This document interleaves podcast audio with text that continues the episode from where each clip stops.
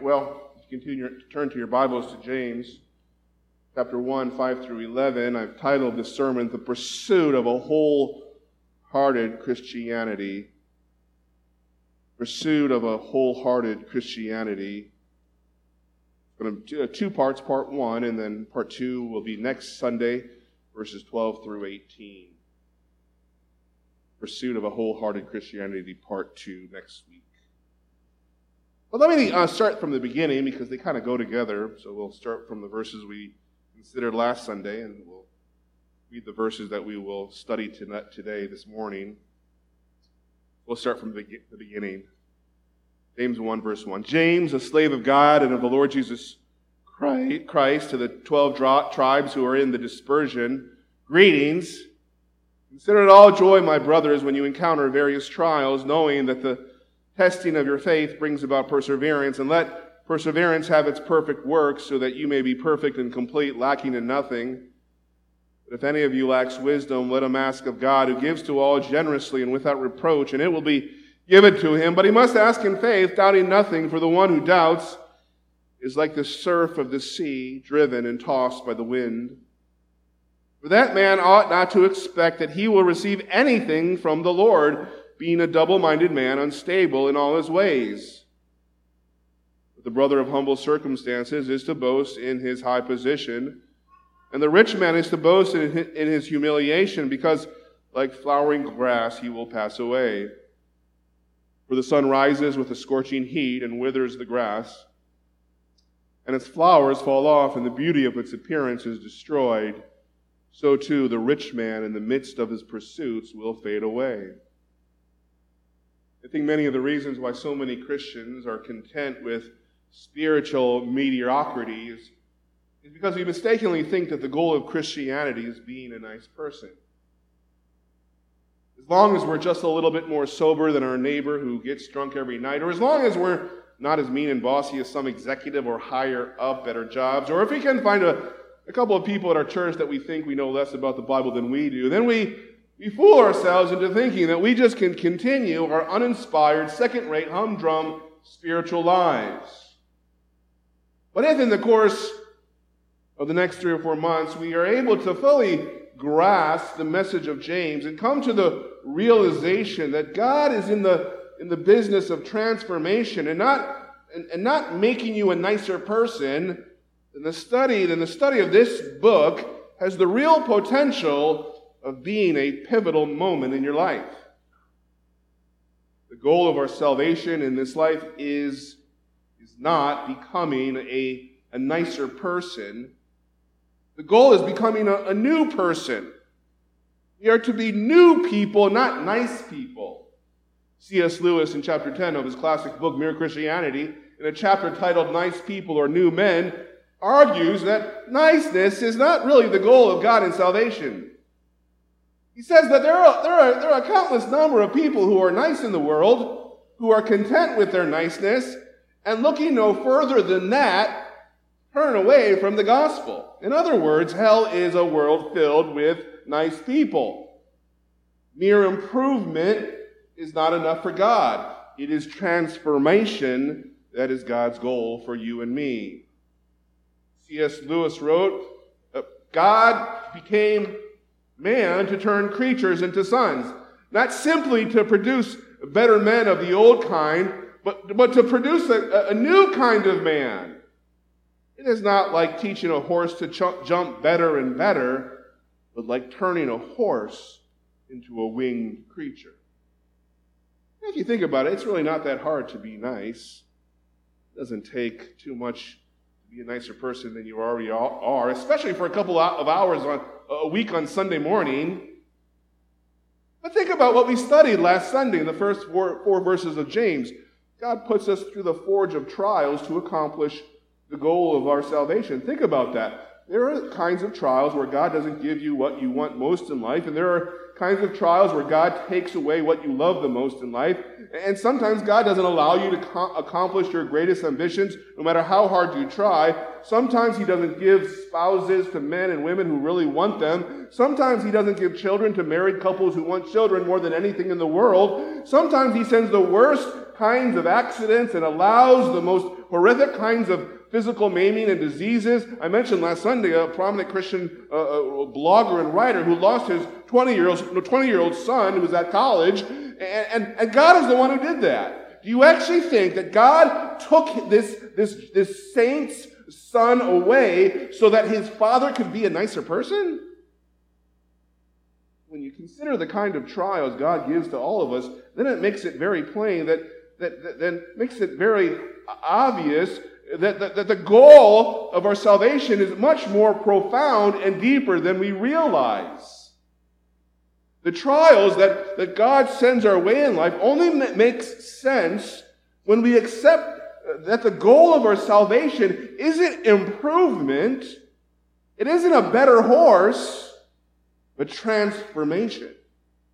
The goal is a, is a winged creature. Last Sunday we considered the goal of trials is not being a nicer person, but it's as verse 4 of chapter 1 James tells us, so that you may be perfect and complete, lacking in nothing. See, trials make sense when that is the goal. That's the why the Christian life is so hard. That's why our salvation is so difficult, because the goal is that high. And that's why you are to rejoice in the most difficult kinds of trials, because the goal of salvation is worth every single trial we experience. It's not worth it if the goal is just being nice. See, the goal that James stated last Sunday in the first four verses of chapter 1 is just a rewording of the goal that Jesus gave in the Sermon on the Mount when he said, Therefore, you are to be perfect as your heavenly Father is perfect. That's why Jesus says, Blessed are you when you're poor in spirit. Blessed are you when uh, you're meek. Blessed are you when people say horrible things about you. Blessed are you when people persecute you. Why? Because he's making you perfect.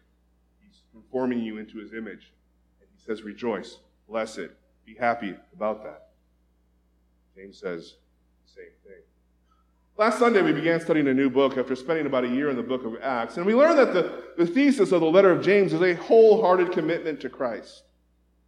Christ doesn't just want a part of our hearts or, or half of your heart, He wants all of our hearts, all of our minds, all of our bodies, all of our thoughts, all of our words, all of our motives, all of who you are. Because that is the very least we can do for Christ who gave us all of Himself when He died on the cross for our sins. No, no, no, no, no. Being nice will not do, brothers and sisters. Transformation can be the only prerogative in our lives. As we studied last Sunday, James started his letter in verses 1 through 4 with the command to be joyful in trials, in fact, to embrace trials because of the potential they have in spurring on spiritual growth. Now, in verses 5 through 8, James exhorts us to pray with undivided faith for the wisdom we need to have to endure those same trials. And then in verses 9 through 11, James writes about the trials of poverty and wealth, trials we should rejoice in and ask God for wisdom to endure through. And I have two points for you this morning. Point number one is found in verses 5 through 8. Ask God for the wisdom required in trials. And point number two, found in verses 9 through 11, overcome the trials of poverty and wealth through a new identity. Let's consider point number one in verses 5 through 8. Ask God for the wisdom required in trials. Instead of getting angry at God in our trials and asking, Why me? James tells us to instead ask God for wisdom. The spiritual perfection and Christ like divine character that is the goal of trials for the truth of verses 2 through 4 must be accompanied by biblical wisdom. He says in verse 5, But if any of you lacks wisdom, let him ask of God, who gives to all generously and without reproach, and it will be given to him. In other words, your own personal willpower is insufficient to get through a trial the way God wants you to. Running away from God during a trial is not going to help you. Hiding from God or hiding from people until the trials pass away like a bad thunderstorm is a wasted opportunity for spiritual growth. James says, don't play with God in trials, pray to God. James begins verse 5 with a conditional statement, but if any of you lacks wisdom, and it's a what we call a first class condition, that means James assumes this uh, if statement or this conditional clause is, is true. And so he's inviting you in. There's never a day that goes by where, where we do not lack wisdom. We're always lacking the sufficient wisdom we need to handle a trial successfully. And because, and even though uh, we have this new nature as believers, because of the fallenness of our flesh, idiocy is often the default reaction to trials. As soon as trials land on our doorsteps, I mean, we could be like, after a great quiet time, you ever have those moments you read for an hour and then you pray for 30 minutes and you're in your car and you're singing to the Lord and somebody cuts in front of you and you just lose it. See, when trials land at our doorsteps, we, we act like fools so many times. Because wisdom isn't automatically accessible within ourselves, even as believers. If we want wisdom in trials, God makes prayer the necessary condition. Verse 5 If any of you lacks wisdom, James invites us to consider. What, what is wisdom, anyways?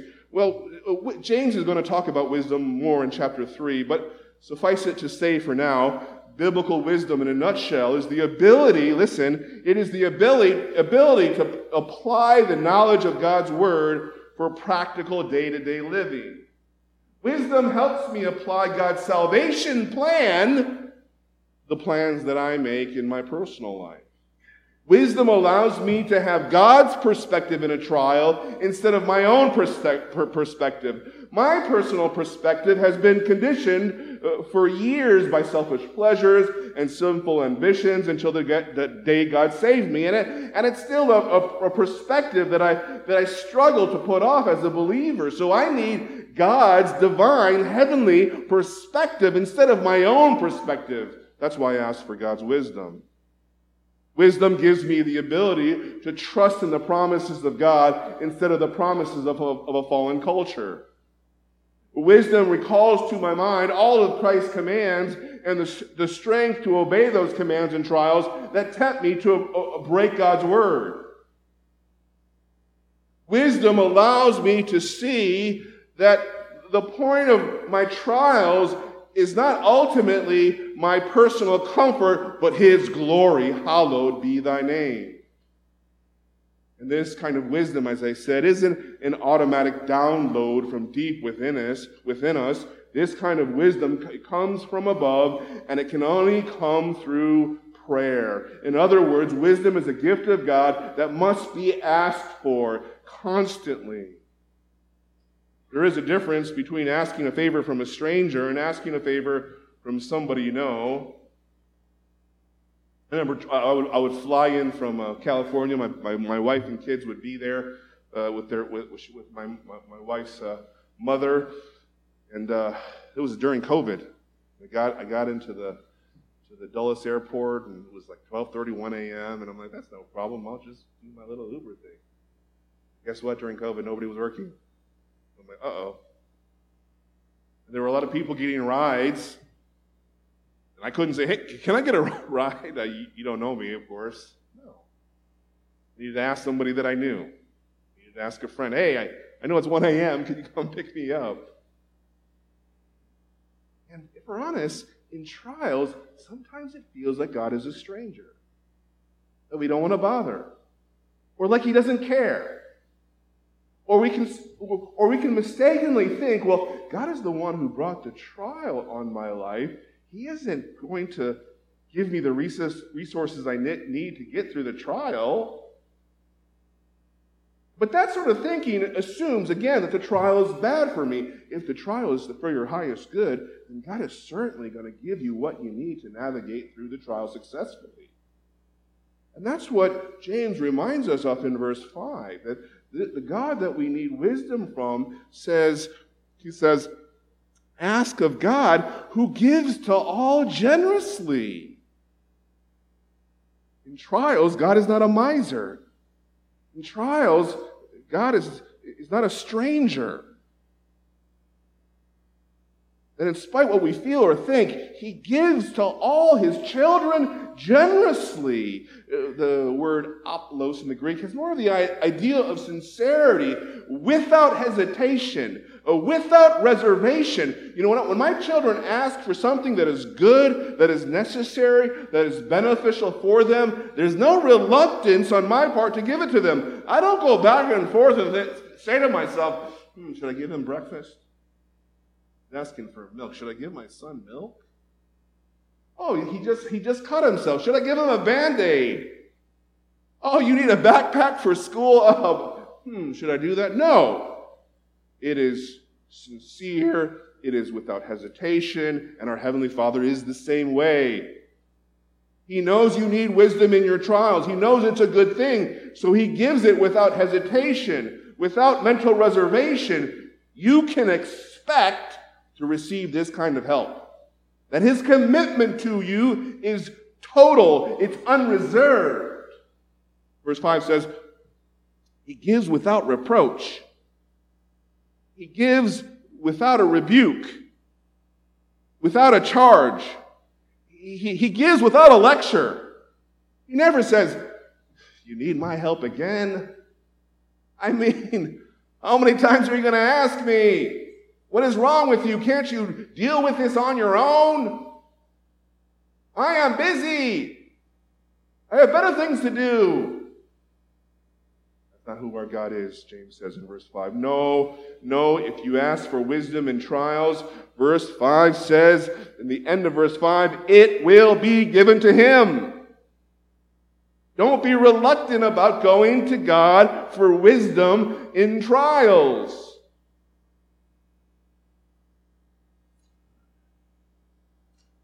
Sometimes I, I'm counseling somebody and somebody's telling me this massive problem. This is like layers and complexity. And, and in my mind, at the beginning of the conversation, I, I, I say to myself, I have no idea what to say. If I don't know. Then I ask God, oh, give me wisdom. Give me wisdom. I just plead with God the whole time, give me wisdom. Give me wisdom, Lord. by the end, I say something and, they, and And I'm like, oh, what, what just happened? always, always gives his children for wisdom in trials. Uh, Jesus said the same thing in Matthew 7. Turn with me there, Matthew 7, on the Sermon on the Mount. This is where James's heart is. This is where his mind is. And Jesus says this Matthew 7, verse 7 Ask and it will be given to you. Seek and you will find. Knock and it will be open to you. For everyone who asks receives. He who seeks finds, and to him who knocks it will be opened. Or what man is there among you who, when his son asks for a loaf, will give him a stone? When your children ask for a loaf of bread, you give them a, a rock? Verse 10 Or if he asks for a fish, you will not give him a snake, will he? If you, then being evil, you know, when, when, when Hitler's children asked him for food, Hitler gave his children food. So if you, being evil, the worst of you, know, do, do this, you know how to give good gifts to your children, how much more will your Father who is in heaven give what is good to those who ask him? It is a preposterous notion to think that God will not give us wisdom during our trials. The Lord Jesus is saying, You're, you're crazy to think that.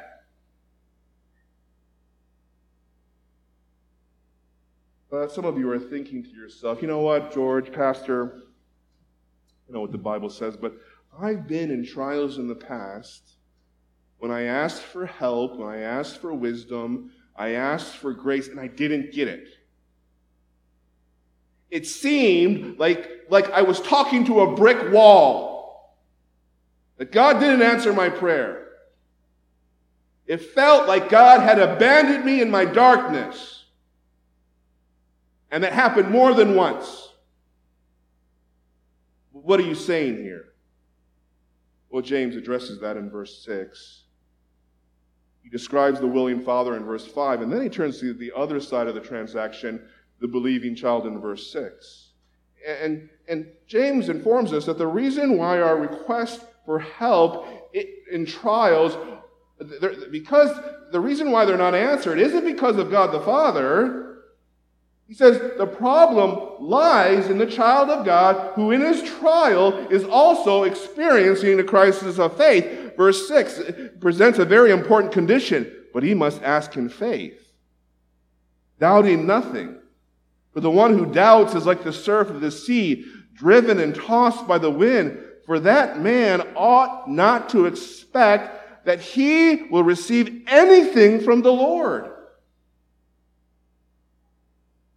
when we suffer in our trials, trials, they can, they can weaken our faith, they can, can tear us down, and, and, and, and that's why these verses are so important for us. The trials can be incredibly dangerous because uh, trials directly attack what we need the most.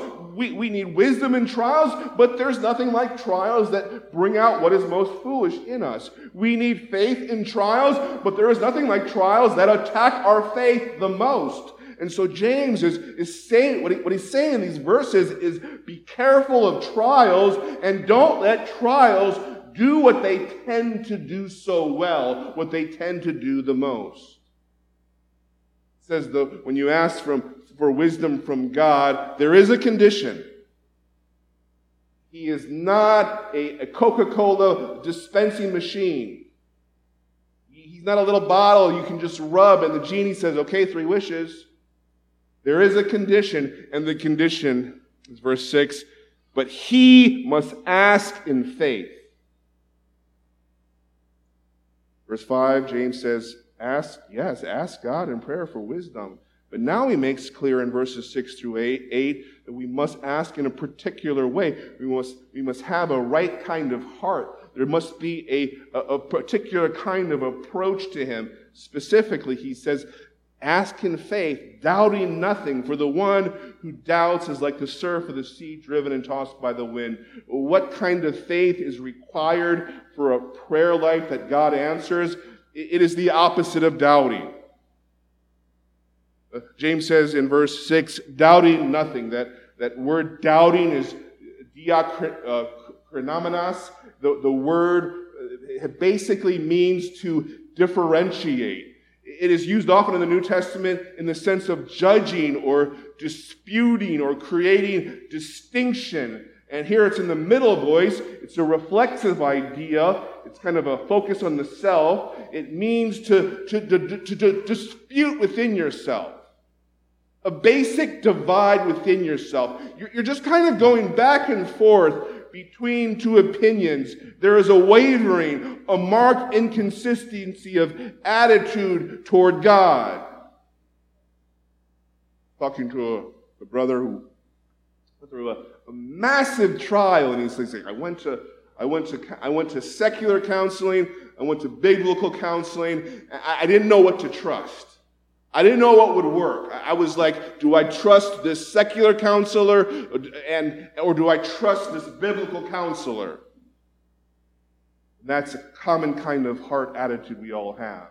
And the word picture James paints in verse 6 is, is the swell of the sea. He says, the one who doubts is like the surf of the sea, driven and tossed by the wind. Have you ever been on a boat where you're like, the, the, the storm, the winds, the storm is about to come, and, and, the water is kind of, it's kind of going here and there, and there's no direction, and, and, and this is, this is the person who doubts.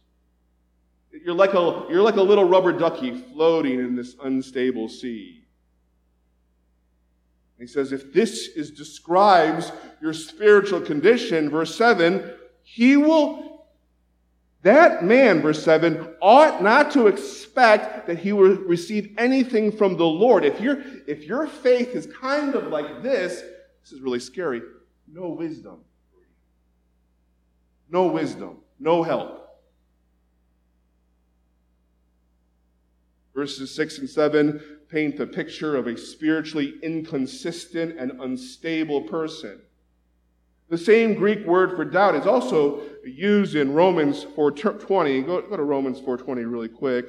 Here, uh, the apostle uh, Paul is describing the faith of Abraham.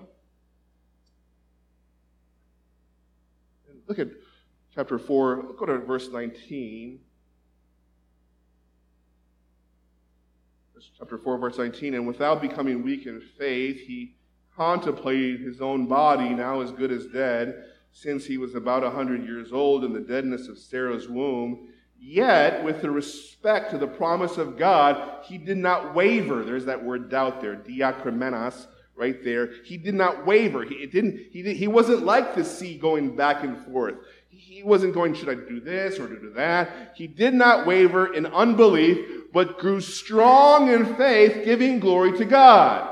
These two verses are helpful because if you remember when, you when you read Genesis 12 through 20 and the faith of Abraham, certainly his faith was not perfect. So James and Paul is saying, I'm not saying you have to have a perfect faith. Abraham didn't have a perfect faith. I'm not saying there can never, ever be doubt here or there. No. But Paul is saying that for Abraham, there was a consistency in his faith. There was a growing consistency in his faith. James wants us to understand that God responds to us in prayer only when our lives reflect a basic consistency of purpose and intent. God only responds to our prayers when there is a settled spiritual integrity within us. Jesus says it like this in Matthew 21. Go to Matthew 21 real quick. And again, I think, I think James is, his mind is on these verses. He, his mind is on the, the words of Christ. James, more than any author in the New Testament, is constantly uh, referring to Jesus' teachings, and he's kind of paraphrasing it in his own words. And uh, um, Matthew 21, 21 and 22, Jesus answered and said to them, Truly I say to you, if you have faith and do not doubt, this is not saying perfect faith, sinless faith, but a, a, a consistent faith. If you have faith and do not doubt, you will not only do what was done to the fig tree, but even if you say to this mountain, Be taken up and cast into the sea, it will happen. And all things you, all things you ask in prayer, believing, you will receive. But that isn't true if you are spiritually inconsistent.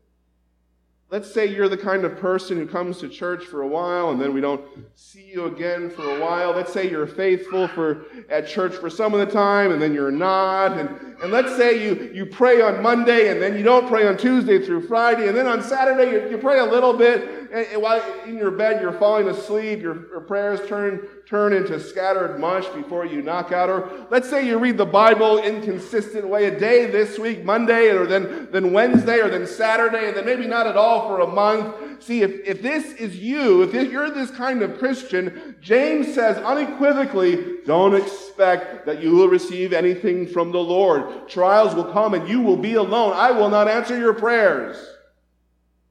If that's the kind of spiritual life you live, God will never answer your prayers. This is very frightening because this is many of us. It is possible to live out your Christian life year after year for a long time and never have any of your prayers answered. Then suddenly and finally, God has to send a trial beyond all proportion to make you a, a, a consistent Christian. Does it ever feel that God never answers your prayer?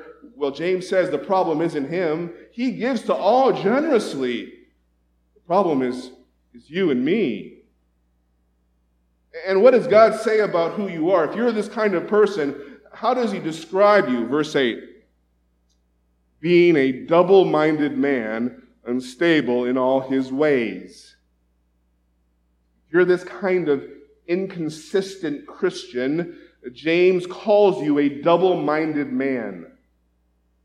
Uh, sukos, die, the word for two, sukos, psyches, two psyches, two minds, two souls. It's a person with a, a soul divided between Christ and the world. This kind of man or woman is a, is a fence straddler. The, the idea is of duplicity. You're, you're distracted by lusts and temptations. You have one soul that believes. You have one soul that does not. You have one foot in the door of the church. You have one foot out the door of the church.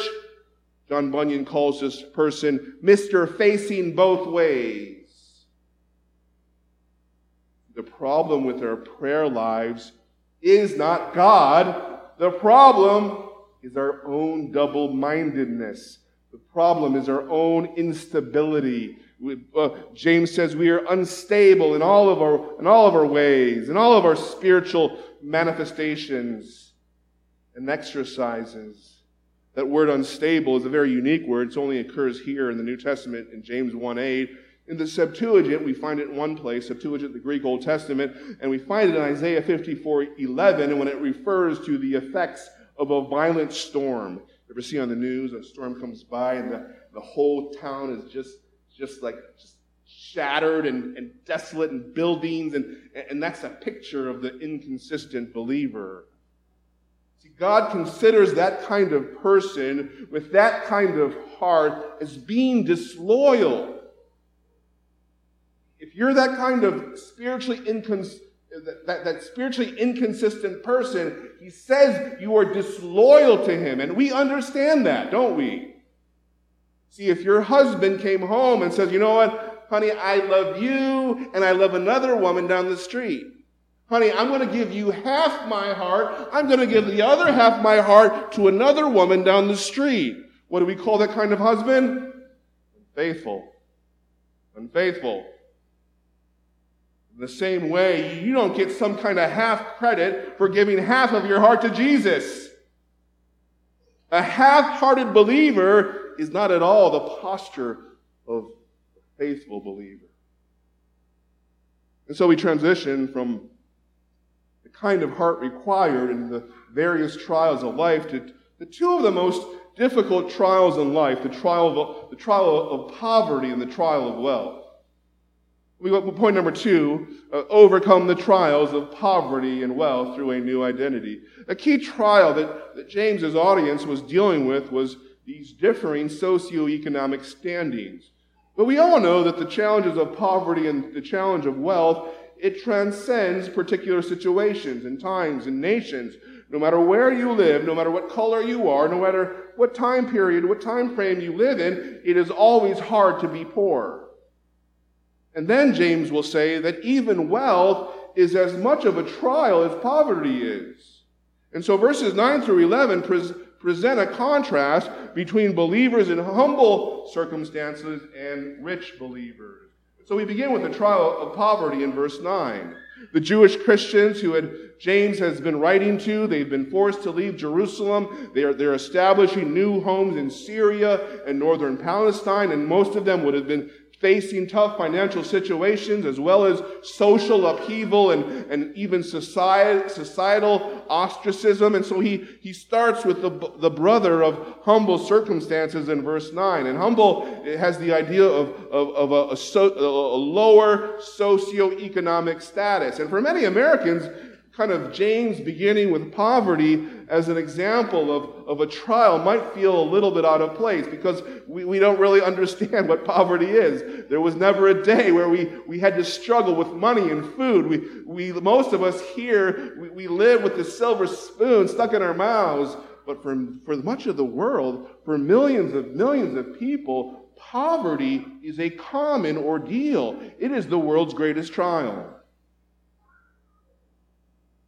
My early 20s, my, my friend of mine invited me a mission trip to Mexico to help a missionary uh, that is uh, that my friend's church supported, and we went to a, a tiny village in the Baja Peninsula. And near that village, there was a there was a tiny plantation. I mean, a large plantation with a with a tiny campsite for the day workers and their and their families. And and during the time we were there, we would go to various campsites, and to, we would go from campsite to campsite, and and uh, we would we would be living in these these wooden plyboard shacks, smaller than the bathroom in the back over there, and dirt floors, and maybe have a wooden table, and there was no refrigeration, and there was food just rotting, and there's flies all around, and everybody's the women, the children, they're waiting for their husbands. It's 120 degree weather, and they're just languishing in this heat, and they're just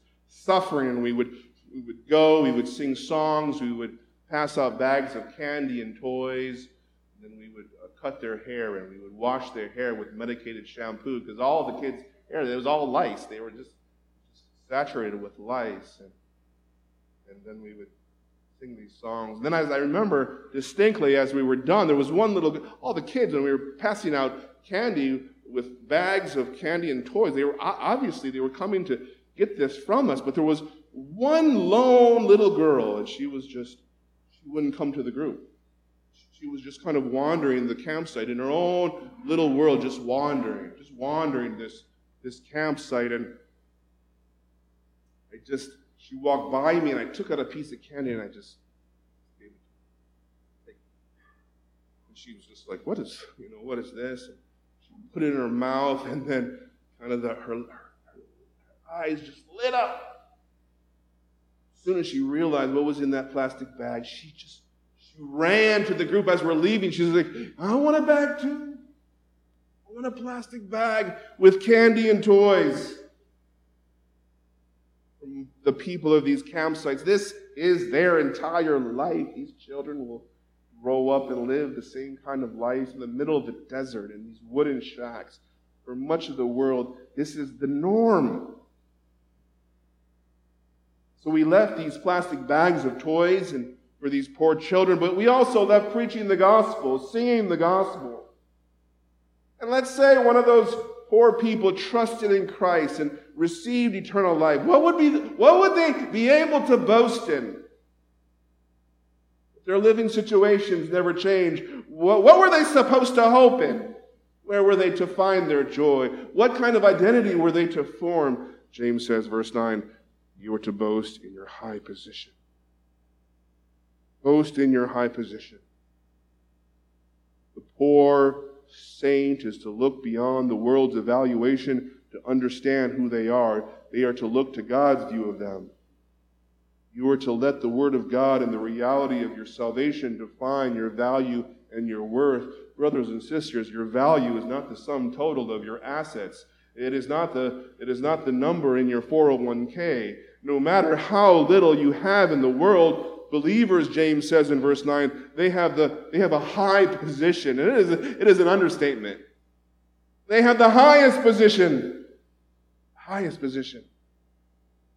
Because if you know the Lord Jesus Christ, you are a part of a royal family, and there is a kingdom waiting for you. Romans 8, 16, 17 says, The Spirit Himself testifies with our spirit that we are children of God. The world doesn't testify about that. The, the world looks at your, the, the, what you don't have and makes a judgment. But, but we test the Spirit says you are a children of God. And if children, Paul says, also heirs, heirs of God and fellow heirs with Christ, if indeed we suffer with him. We are heirs of a glorious kingdom to come. We are royalty because we belong to Christ. We are kings and queens. The world doesn't know that yet. So don't let the lack of a of earthly position determine your value or worth. Fix your eyes on the high position that you have in Christ today that will be revealed in the to the universe tomorrow. Carry yourself like you own the world. Walk and talk and act like you are a king, like you are a queen, because you are. And one day everybody will know it. I remember one of my former pastors, Rick Holland, he was, he was telling a story. He was in the foyer of the Denny's. There was a crowded Denny's. Denny's. He's talking to a buddy of his, and they were sharing their lives. And, and then all of a sudden, his buddy looked to my pastor, and he said, said, Rick, take a knee. Take a knee. Right in the foyer. He's like, what? Let us, let's, let's pray right now on our knees. And pastor was like, what are you talking about? And he said to him, Rick, one day we're going to own this world. Let's act like it now. James says that, that, that we are kings, that we are, queens. Paul says in Philippians 3:20 for our citizenship is in heaven from which also we eagerly wait for a savior the Lord Jesus Christ who will transform the body of our humble state into conformity with the body of his glory. We have a high position in Christ today and one day in the future everybody will know it. So boast in that high position. Hope in that high position Rejoice in that high position because one day in the future, little boys and girls who begged rich Americans for plastic bags of candies and toys will wear silver crowns and sit on golden thrones. Boast in that high position, brothers and sisters of humble circumstances. Don't let, let others around you who have more degrees than you do, who work in mighty skyscrapers, who drive fancy cars, who live in better neighbors hoods than you do, who belong to a, a higher category of status according to the world's standards. Don't let any of that discourage you because there is no skyscraper in the world more glorious than Christ. Amen? There is no billionaire richer than Christ. Amen? There's no supermodel more beautiful than our fairest Lord Jesus. There is no genius smarter than Christ. No one lives in a better house than the mansion Jesus is building for his saints. And if you belong to him, all of what Christ belongs to you. So boast in Christ. Boast in him alone. Poverty is a great trial, and, and so is wealth. Wealth is a great trial too, James says. Verse 10 The rich man is to boast in his humiliation even Christians struggle with the trial of wealth. You know, personally, I, I do well in, in adversity. I do pretty well in adversity when it's hard. You know, I can muster up that rocky spirit and I, I can do this. But when success comes, that's I struggle with success a, a lot more. When success comes my way, I can I get lazy sometimes. I can I can be unmotivated. I can become proud and arrogant when, when the trial of success and wealth comes into my life, I can, I can feel like I'm better than people, more selfish. I lose compassion, less love for other people. There is less empathy and kindness. And that is very common for wealthy Christians, especially Americans. James says that if you're wealthy in any degree, boast in your humiliation. What does that mean? What does that mean, humiliation here? James means boast in the other side of the Christian life. See, the, the brother of humble circumstances was to boast, boast in the riches of Christ, but the rich brother or sister is to boast in the other side of the coin of Christianity, boast in the humiliation of Christ, boast in the sufferings of Christ. Embrace the call to be willing to suffer for the gospel's sake. Be willing to give up all of your material wealth for the glory of the gospel. Let's be really honest here. We wouldn't be so rich if we shared Jesus more with our coworkers and our bosses. Let's be really honest here. You wouldn't have so much you wouldn't have such a great job if you told more people that homosexuality was a sin. Truth be told, life wouldn't be easy for some of us if we told the person in front of us at Starbucks taking our order with long hair with a pin that said he or she. We wouldn't, our lives wouldn't be that comfortable. And if we said more often, hey, my friend, I say this in love, you are a man. James says, boast in, boast in that kind of Christianity. Embrace that side of the gospel. Be willing to give up all the material comfort and success of the world for the sake of Christ because you're, you're gonna, you're gonna lose all that stuff in the end, eh, in the end anyways. Verse 10, because like flowering grass, he will pass away.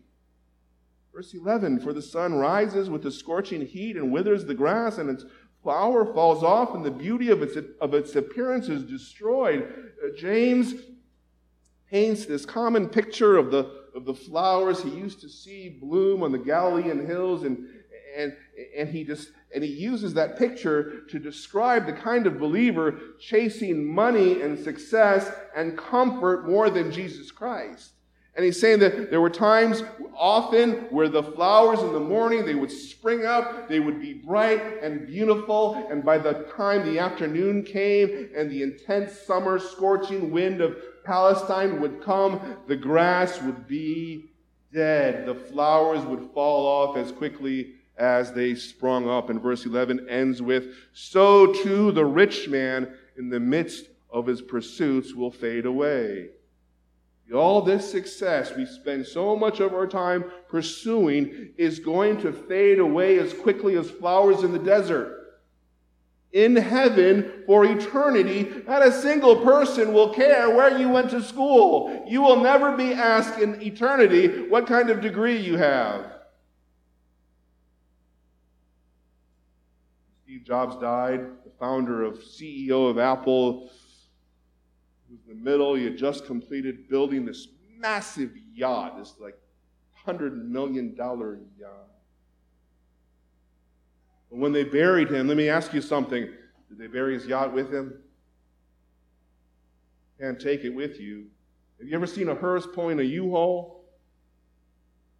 A ruler once held a banquet for all those in his kingdom, and one of the one of the invitees was a great general who happened to strike a conversation with the court chaplain. And the general asked, Pastor, could you, could you tell me about heaven? Chaplain looked at him carefully and said, Well, yes, I could. The first thing I would tell you, General, is that in heaven you will not be a general. You can't serve two masters. Job said what after he lost everything? Naked I come from my mother's womb, and naked I shall return there. James assumes that for many wealthy Christians, the reason they're wealthy is because, verse 11, they are in the midst of his pursuits they're not chasing Christ. They're not suffering for Him. They're in the midst of their business. They're in the midst of maximizing their lives. And He says that kind of person will fade away like a flower falls off in the middle of the summer heat. James assumes that for many wealthy Christians, the reason they're wealthy, the reason that we're wealthy is because we are in the midst of our pursuits will fade away. He assumes that for wealthy Christians, it's not that we're just we're in the church and we're serving and we're faithful and then we work also. No, he assumes that church is like number 10 on the priority list and we are maxed in in our careers, in our in our graduate programs, and we are all into this building our kingdom here. That, that is what James is assuming for wealthy believers. Is he right? So.